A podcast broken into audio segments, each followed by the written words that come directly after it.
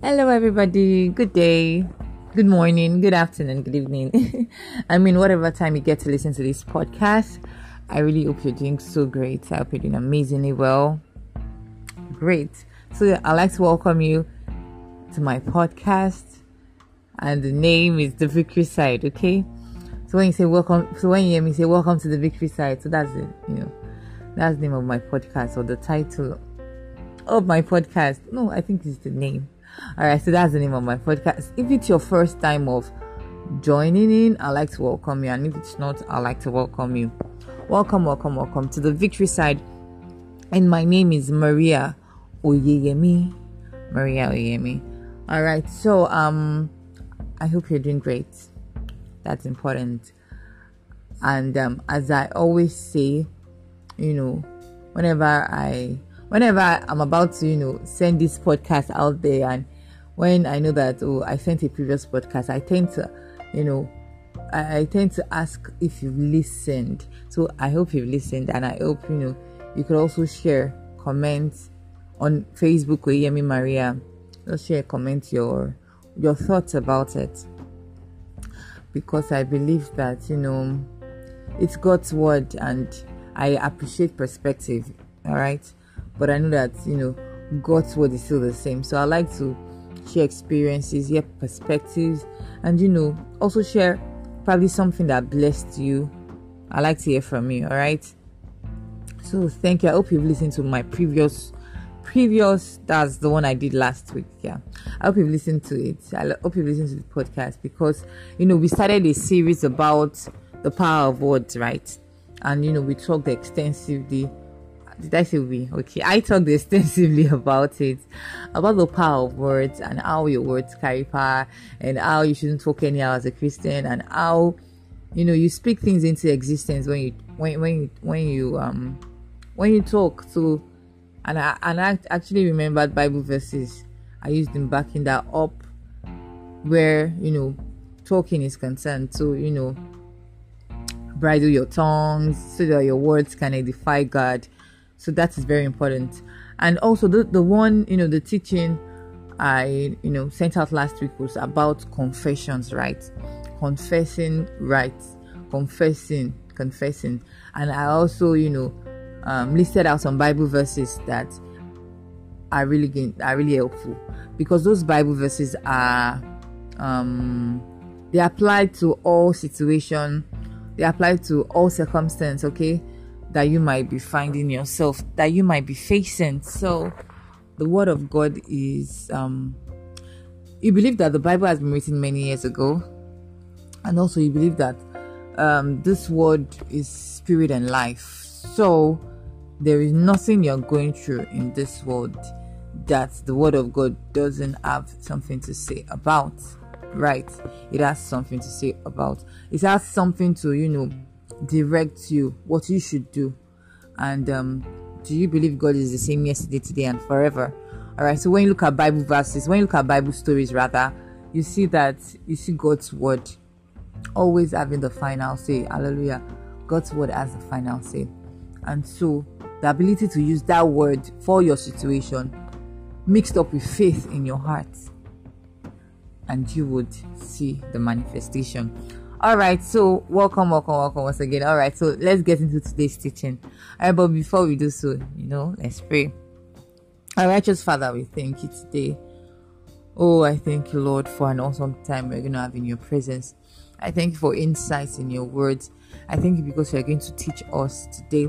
Lord, I thank you for utterance. I thank you for the hearers that will be blessed by the word. Give grace not just to be the hearers alone, but the doer of your word, the Father I grant to them. Lord, I thank you for, at the end of everything, your name alone will be praised. For in Jesus' name I've prayed. Amen, amen. Hallelujah, glory to God. Alright, so today I want to talk about, you know, something still in line with, you know, speaking, confessions, and all of that. It's how you confess God's word.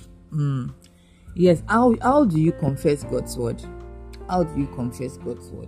All right, so I know that sometimes we might be going through a lot.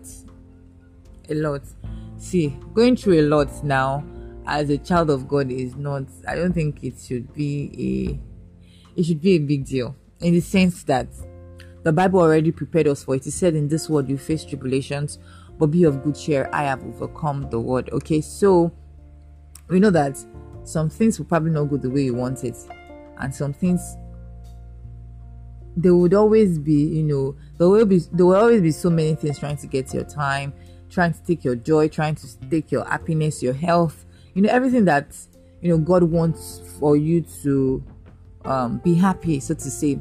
So we know that there is always something that is going to be distracting you, taking that away, wanting to steal.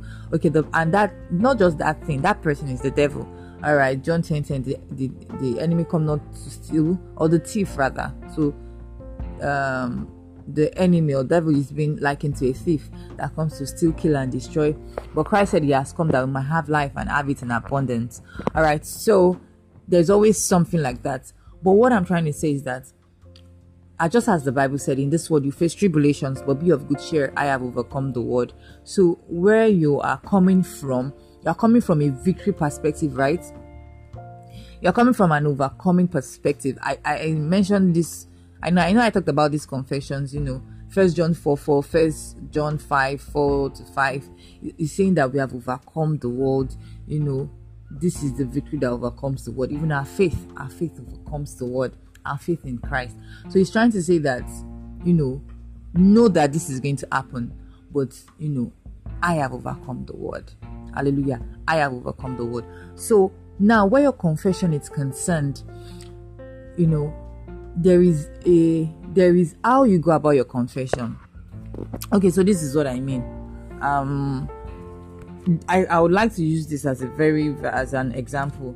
Isaiah 53. I know I talked about it. I shared these scriptures last week.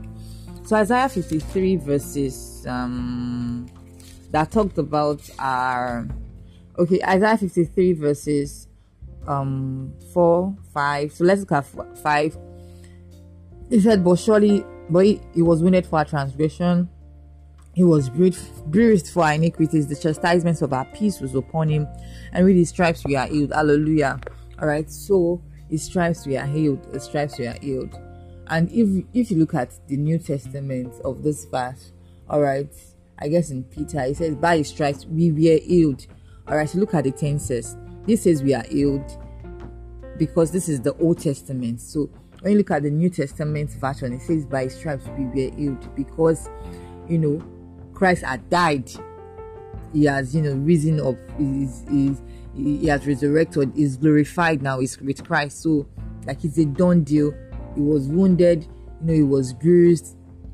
Now is with God seated. So he's saying that by his stripes you were healed. It's not just a present thing; it's a past thing. So that's what New Testament talked about. But this Bible verse, all right. So let's look at let's just look at this Bible verse that says that by his stripes you are healed. So this one verse, oftentimes people use it for healing, which is very fine. It's fantastic. Use it for healing. But how do you go about your confession when you use this Bible verse for healing? All right, so some of the time we do not we do not address what it is that is happening to us, and sometimes we just do a merry-go-round. So I'm going to illustrate it like a two kind of prayer or a two kind type of confession, and I'd like you to see what I'm trying to buttress. Okay, so for someone who is not feeling too well, and you say something like, oh Lord, you can see that I am not feeling too well. You take this Bible verse and you said you were wounded for me, you were bruised by your stripes I am healed, or I was healed. And you say, Lord, you can see what I'm going through. You can see that this infirmity is taking so much of my time. Lord, you can see that this is not making me happy, and this is not what I would like to be in good health. I would like to be in good health. Lord, I would like to be in good health, and I want you to pray for me. Or I would want you to, I would want that your will is done.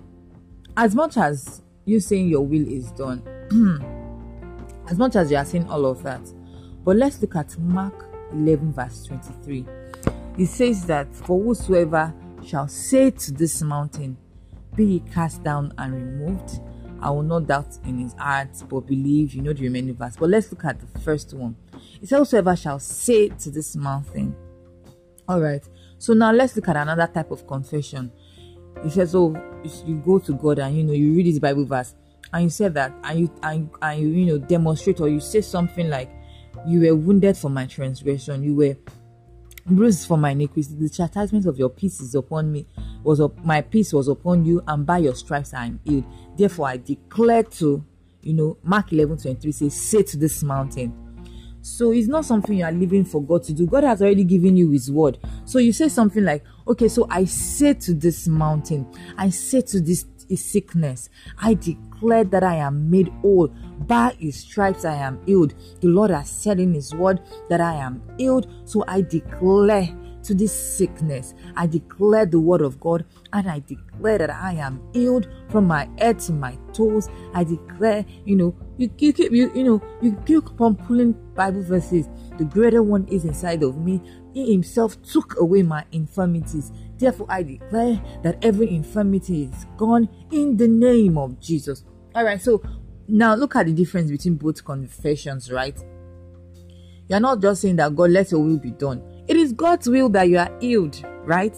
It is God's will that you are in good health. It is God's will that you are in sound mind. It is God's will. So it's not just saying, God, let your will be done.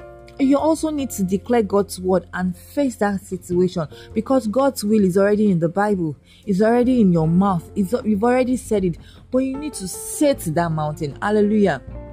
You need to say to that mountain, say to the mountain of lack, say that, the Bible verse that says that Christ became poor so that through his poverty we might become rich. Therefore, I am in Christ, is inside of me, and I declare that I have all things. I am rich. The Bible says, the Lord is my shepherd, I shall not want. I do not lack any good thing. He said he's going to make all grace abound to me, exceedingly abundantly, above all that I can ask or think of, according to his power that are working me, his glorious power that are working me. And I declare that I have abundance in all things. Do you understand what I'm trying to say? So you said that lack is not my portion, because Christ became poverty, that through him I might become rich, because I am a son of God, I am an heir. Do you understand? I am heir of Christ. I am heir of God. I am joint heir with Christ. I declare that all things work together. And then you say this thing. You speak to it. You speak to the mountain. Glory to God. You speak to it. God, it is God's will that you are in good health. It is God's will. When you are praying about whatever might be happening, I please listen to last week's teaching, because I talked about so many verses that has to do with these confessions. Psalm 91, he that dwells in the secret place of the Most High will abide under the shadow of the Almighty. And then you are hearing so many things that is happening. You are going out, you are scared. No, you declare, I dwell in the secret place of the Most High. I abide under the shadow of the Almighty. No evil befalls me. No evil comes near my dwelling. In the name of Jesus, you speak to it. Hallelujah, because it's God's will that good thing. It's God's will that, you are safe. It's God's will that you are protected, because he has the ability to do so. So he wants that you know this thing, and you pick it from that point, and you speak to the mountain. Do not forget Mark 11:23. Say to the mountain, be cast down and removed. He said, so whoever shall say to that mountain, be cast down and removed, and do not doubt in his heart. Do not doubt in his heart that what you are saying, that is what's going to happen. But you believe that, what you just said, is going to manifest. So it says, let me read the Mark 11:23. For verily I say unto you that whosoever shall say unto this mountain, be ye removed, and be thou cast into the sea, and shall not doubt in his heart, but shall believe that those things which he says shall come to pass, he shall have whatsoever he saith. Hallelujah. So this is one way that you can speak Speak to the mountain. Hallelujah. Speak to it. Those confessions, speak directly to it. Not just saying, God, let your will be done. It is God's will that this and this is that, you know, that you are healed, that you are safe, that you are protected, and all of that. So I hope you've been blessed. And I hope you have, you know, picked something from today's teaching. All right. Thank you so much. Till I see you next time. You know, keep on confessing God's word. Keep on speaking to the mountain. Thank you so much. Till I see you next time. Bye. God bless you.